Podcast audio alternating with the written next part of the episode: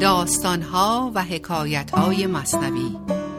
برنامه از فخری قمیشی. میشنوید ای دوستان این داستان. خود حقیقت نقد حال ماست آن. دانه معنی بگیرد مرد عقل ننگرد پیمانه را گرگشت با عرض سلام فخری قمیشی هستم. با داستان دیگری از داستانهای مصنوی معنوی. داستانی که برای این بار در نظر گرفتم از دفتر پنجم هست. داستان خرگیران از سطر 2538 آن یکی در خانه در می گریخت زرد رو و لب کبود و رنگ ریخت. صاحب خانه بگفتش خیر هست که همی لرزد تو را چون پیر دست. واقعه چون است چون بگریختی. رنگ رخساره چنین چون ریختی. از سه بیت اول داستان اینجوری دستمون میاد که یک کسی یک شخصی وحشت زده در حالی که رنگ به روش نداره و لبش کبود شده وارد خونه ای میشه. صاحب خونه حاضر و ناظره و بهش میگه که چه خیری هست؟ چی شده که اینجور داری میلرزی مثل اینکه پیر شدی دستت از ناتوانی میلرزه؟ و می‌پرسه ازش که چه واقعی چه اتفاقی در بیرون افتاده؟ چطور چگونه تو فرار کردی؟ و چطور شده که اینجور رنگ از روت رفته؟ خب از همین اول داستان بیاین یک تصویر سازی برای خودمون بکنیم و فکر کنیم ما همون شخص هستیم که پناه بردیم به خانه و این خانه امن خانه نیست جز خانه پروردگار. چجور هست حال و روز ما؟ رنگمون بیرنگ رنگ به صورت نداریم. لبمون تیره شده کبوده و دستمون مثل پیرها میلرزه. صاحب خانه که اونجا حاضر و ناظر هست ازمون می‌پرسه چه خیریت هست؟ چه اتفاقی افتاده؟ چه واقعی پیش اومده؟ چطور شده که تو اینطور وحشت زده فرار کردی و به اینجا پناه آوردی در حالی که رنگ برون نداری؟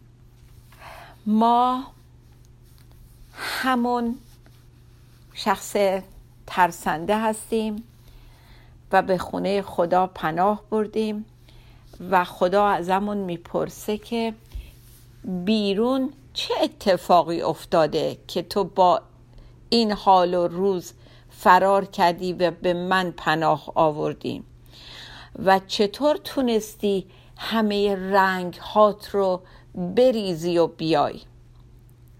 در طی این سالهایی که با مولانا معنوس شدیم یاد گرفتیم که در طول عمرمون چقدر رنگ به خودمون میمالیم. هر روز یه رنگی. رنگامون همون همانیدگیامونن. همون چیزایی هستن که هی به خودمون اضافه کردیم لایه به لایه و خواستیم از اونا هویت بگیریم. خواستیم خودمون رو بهتر نشون بدیم. خواستیم با اونا محبوبتر جلوه کنیم. ولی در یک زمانی در یک شرایطی همه اونا ریخته شدن. ما بیرنگ شدیم. همه جا مولانا صحبت از بیرنگی می‌کنه. میگه نور بیرنگ بشیم. نه سبز و نه آبی و نه قرمز و نه بنفش. وقتی نور بیرنگ شدیم اون وقت همه نورها درونمون هست. همه رنگ ها درونمون هست. برمیگردیم ما یا اون شخص جواب میده. گفت بهر سخره شاه هرون خر همی گیرند امروز از برون. این آدم برمیگرده به صاحب خونه و میگه که امروز به خاطر این شاه ظالم و سرکش آدمای این شاه سرکش و ظالم ریختن بیرون و همه خرها رو می‌گیرن به زور برای کار بیمز بیگار. یعنی می‌گیرن ازشون سواری و بار می‌کشن در حالی که بهشون هیچ مزدی هم نمیدن. گفت می‌گیرند کوخر جان ام چون نئی خر رو تو را زین چیست غم؟ میگه البته این بیتو دو جور نوشتن گفت می‌گیرند کوخر یا گفت می‌گیرند گوخر. هر دوش بسیار معنی میده. اگه بخونیم کوخر یعنی خر کجاست؟ تو که خر نیستی. اگر بخونیم گو خر یعنی گوییم که خر می‌گیرن. بازم که تو خر نیستی. و بعد به کار بردن این جان ام نشون دادن اینه که این صاحب خونه داره بهش میگه که ای فامیل من ای کسی که از منی. ام یعنی امو. یعنی از پشت منی از جنس منی فامیل منی. چون ای خر. حالا که تو خر نیستی برو چرا غمگینی از این بابت؟ تو که خر نیستی.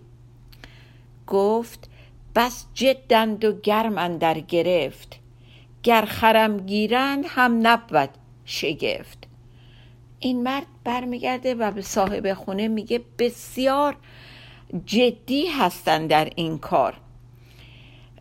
و خیلی چشم بسته و بدون دقت و همین جوری دارند این کار رو انجام میدن. و اگر منو به جای خر بگیرن هیچ جایی تعجب نیست. چون نه نگاه می‌کنن نه تحقیق می‌کنن نه تفحص می‌کنن. همین جوری دارن این کار رو می‌کنن. بهر خرگیری برآوردن. دست جد جد تمییز هم برخواسته است. میگه هدفشون فقط خر گرفتنه و چشم بسته و گوش بسته فقط دارن خر می‌گیرن. اصلا دقت نمی‌کنن. به شدت جدی هستن در این کار و تشخیص از میان برخواسته. تمییز یعنی تشخیص یعنی دقت نمی‌کنن. نگاه نمی‌کنن همینجوری چشم و گوش بسته دارن این کار رو می‌کنن و اصلا آدم و از خر تشخیص نمیدن اینها.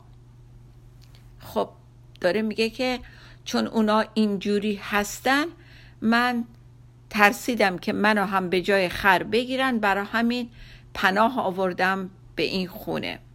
اینجا یه بیت میاره مولانا که واقعا شاه بیت این داستانه. و اگه خیلی خوب دقت بکنیم می‌بینیم چقدر با شرایط امروز دنیا می‌خونه و وفق میده.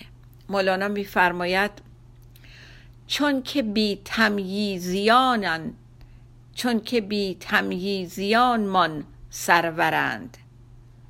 چون که بی تمییزیان من سرورند. صاحب خر را به جای خر برند. میگه که سر به خاطر اینکه سرور ما یعنی شاه فعلی این کس که حاکمه جزو گروه بیتمیزیان هستند یعنی آدمای نابخرد حاکم ما هستند آدمایی که شعور ندارن.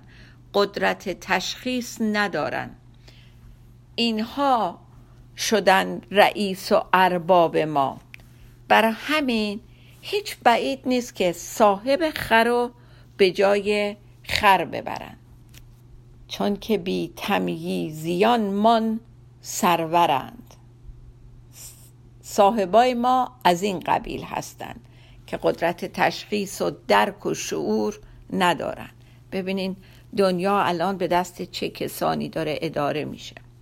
یه حکایتی هست در گلستان سعدی که میگه یه روز می‌بینن یک روباهی وحشت زده داره فرار می‌کنه. ازش پرسیدن چی شده؟ چرا انقدر تحصیلی و میدوی؟ گفت آخه دارن شطورا رو به بیگاری می‌گیرن. گفتن خب تو چرا ناراحتی؟ تو که شطور نیستی. هیچ شباهتی هم به شطور نداری. گفتش ولی اگه حسودان به قرض مرا شطور معرفی کنند چه می شود؟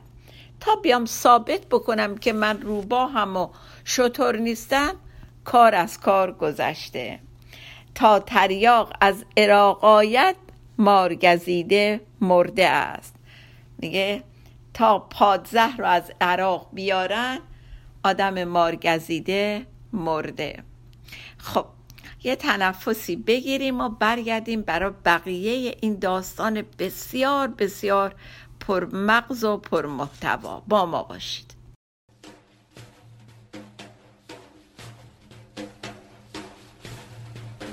مادر ز سهر در میخانه نهادی.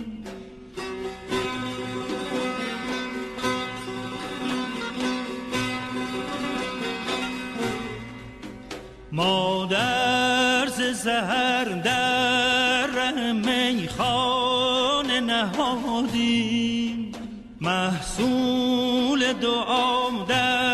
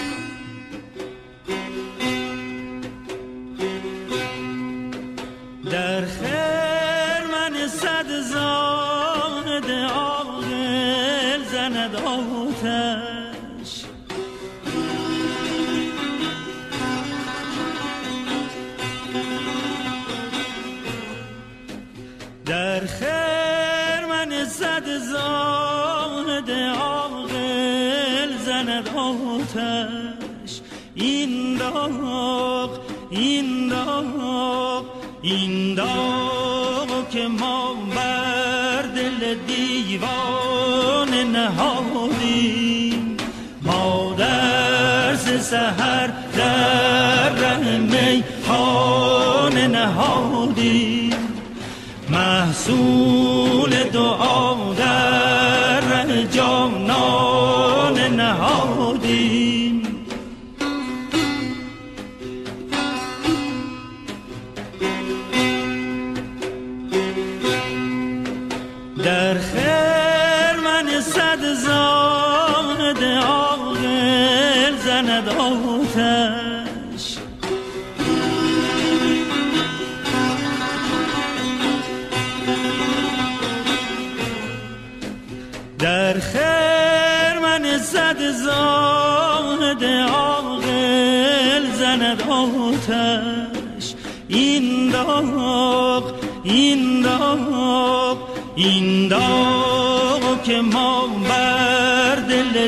دیوان نهادیم ما در سهر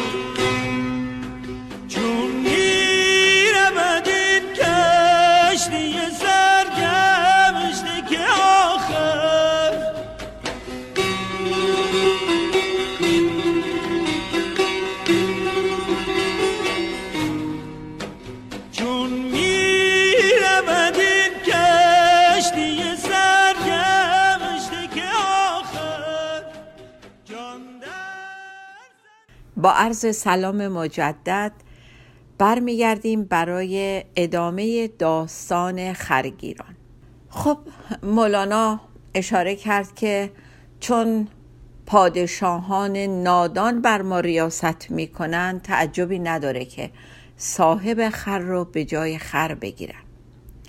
چون شاهان دنیوی و سلطانهای ظاهری فرق خر و خریت ناس و نسناس و بقر و باقر رو نمی‌دونن.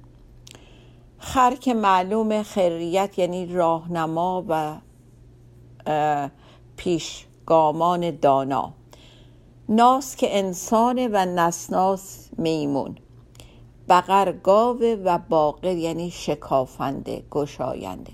میگه وقتی که این پادشاهان دنیوی و سلطانهای بیخرد بر ما حکومت می‌کنن تعجبی نداره که فرق اینها رو با همدیگه ندونن.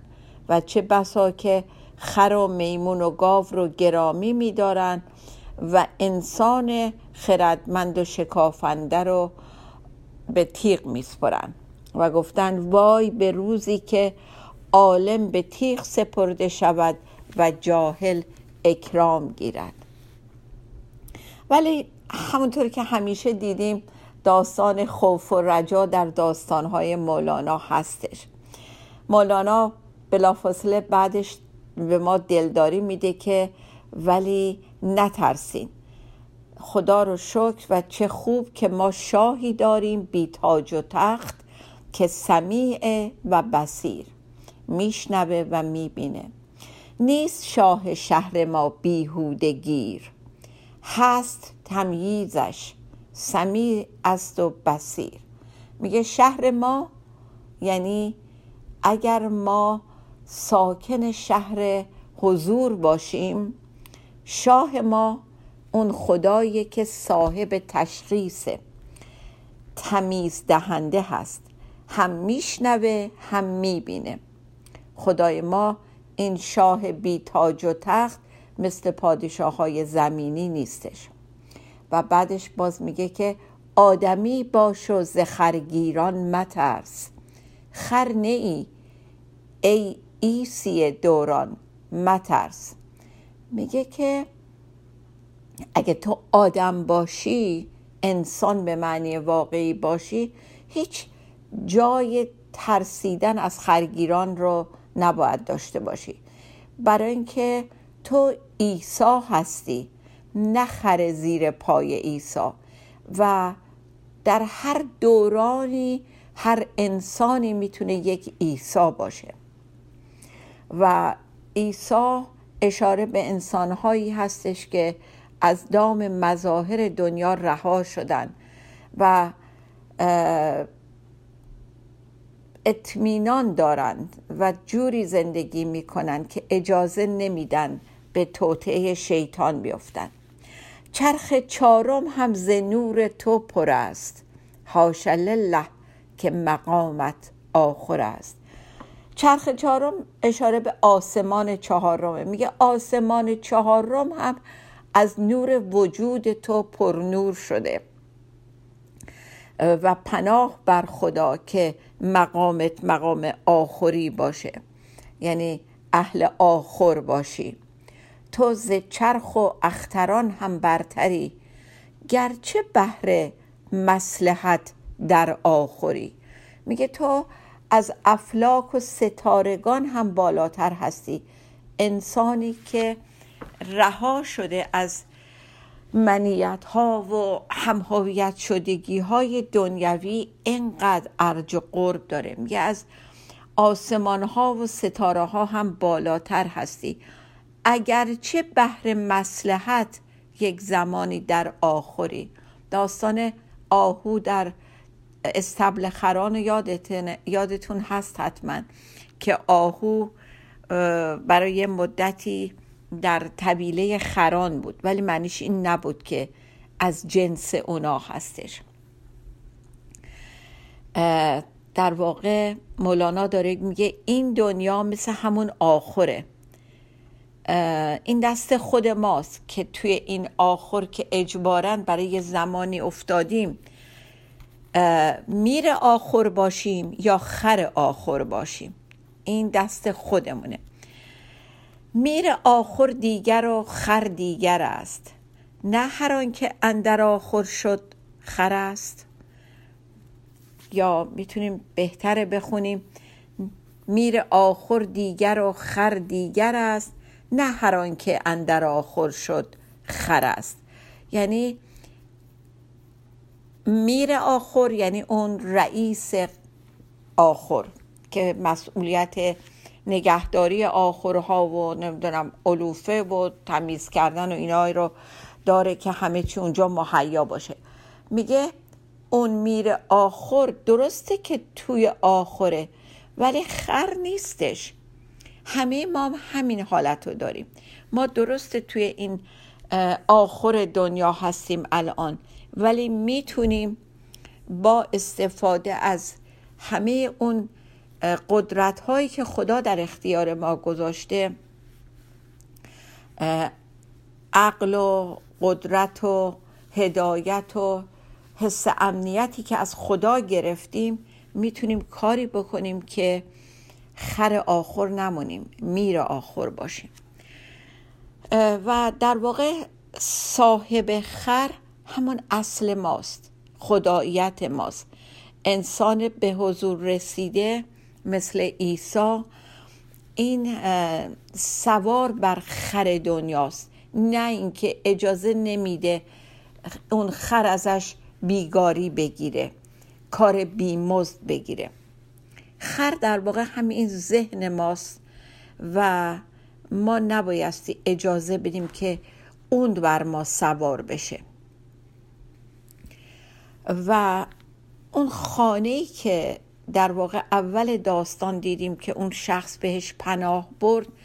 اون خونه خوشیاریه اون فضای حضوره و صاحب خونه که به ما پناه میده. همین خدایی هستش که ما رو آفریده و به ما این فرصت رو داده تا اون خداییت خودمون رو نشون بدیم. همیشه صحبت از این بوده که ما امتداد خدا هستیم. ما قسمتی از خدا هستیم و تمام خصوصیات خدا در ما هست. به شرطی که اونها رو رشدشون بدیم و پرورششون بدیم. و یک چیزی که من می‌خوام اینجا اشاره بکنم این مسئله بیگاره.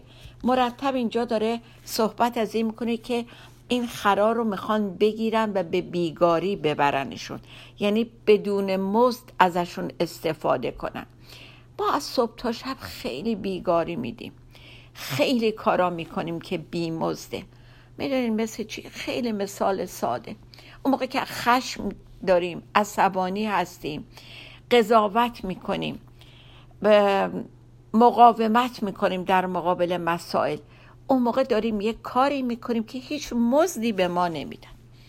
دیدین اگه توی یک مرحله خشم بیفتیم وقتی اون مرحله تموم میشه چقدر انرژی از دست دادیم چقدر فرسوده شدیم چقدر خسته شدیم. آیا مزدی هم گرفتیم؟ نه. هیچی به همون ندادن. باز داستان اون بازی بچه ها رو یادتون بیارین. از صبح تا شب بچه ها با چند تا سنگ و چوب در نقش مشتری و مغازدار بازی می‌کنن ولی آخر شب هیچی نخوردن. گرسنه و تشنه برمیگردن خونه. ما وقتی کار بیگار می‌کنیم بیمزد می‌کنیم همینیم. آخر عمرمون خسته و دست خالی میاییم و هیچ توشه همرامون نیستش. و مرتب توی این داستان مولانا می‌خواد به ما بگه حواسمون باشه که ما امیر آخر هستیم. ما ایسای دوران هستیم و نباید بترسیم. برای اینکه ما خر نیستیم. و دیگه اینکه وقتی که مولانا اینجوری داستان رو پیش می‌بره مثل اینکه خودش یه جا خسته میشه و میگه که چه در افتادیم در دنبال خر؟ از گلستان گوی و از گلهای تر؟ سر میگه ول کنیم دیگه این داستان دنبال خر رفتن و بیاد از گلستان و از گلهای تازه گلستان صحبت بکنیم. برای اینکه ما قدرت تمیز و تشخیص داریم. و یه بیتی هم مرتون بخونم اینجا. چون شوی تمیز ده را ناسپاس بجهد از تو. خدرت قبل شناس. اگه یه روزی به خدا که بهترین صاحب تمیز و تشخیصه دور بشیم و ناسپاسی کنیم اون موقع اون درک و اندیشه که خدا در وجود ما نهادینه کرده از ما میپره و میره. خب داستان امروز بسیار داستان قابل تعمقی هست. و از این هفته می‌خوام بیت جدیدی رو بیارم برای خاتمه داستانها که بسیار پرمعنیه. علتی بدتر ز پندار کمال نیست اندر جان تو ای زو دلال تا داستان دیگه و وقتی دیگه شاد و بی توقع بمانیم. خدا نگهدار. امشب در سر شوری دارم. امشب در دل نوری دارم. باز امشب در اوج آسمانم. رازی باشد با ستاره بانم.